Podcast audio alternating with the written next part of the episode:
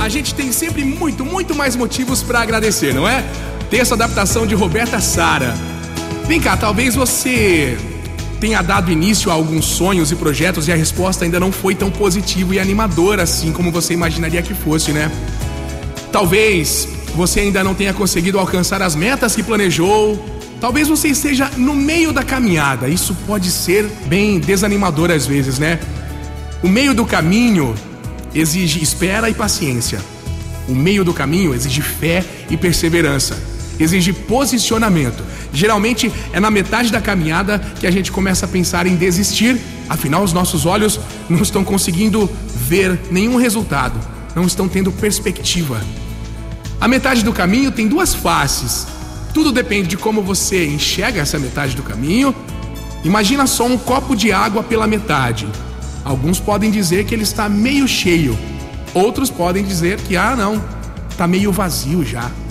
Tudo depende da perspectiva de cada um. Talvez você tenha recebido um diagnóstico ruim, talvez você tenha sofrido algumas decepções esse ano, e isso te abalou aí de alguma forma que você não consegue mais se levantar. Tá difícil, não é? Talvez você tenha sofrido algumas perdas, e isso tá te deprimindo. Uma das coisas que mais desanima a gente é essa espera. Ninguém gosta de esperar, né? Seja aí numa fila de banco, na fila de uma loja para realizar algum pagamento, ou em um supermercado, ou numa repartição pública. Mas há esperas que são muito mais desanimadoras que essas vivenciadas no nosso dia a dia, né?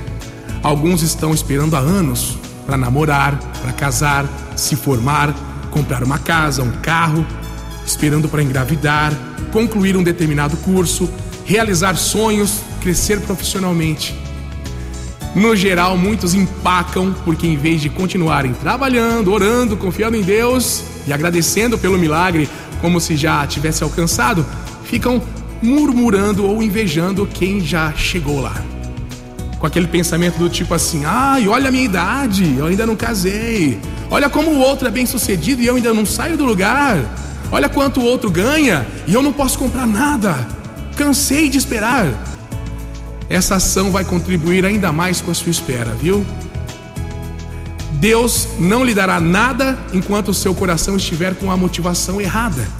Normalmente a gente fica desanimado porque ficamos esperando que o outro nos anime. Ficamos sempre à espera aí de um telefonema, uma visita, um WhatsApp, e-mail mensagem ou qualquer forma aí de comunicação de alguém que possa nos encorajar, nos levantar ou nos fortalecer.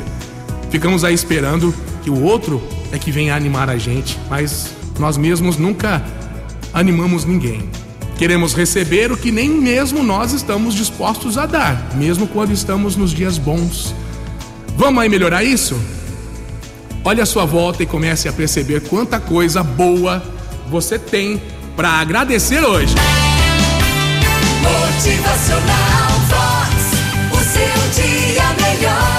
Comece aos pouquinhos, exercite a gratidão. A gente tem sempre muito mais motivos para ser feliz do que para ficar aí se entregando à tristeza.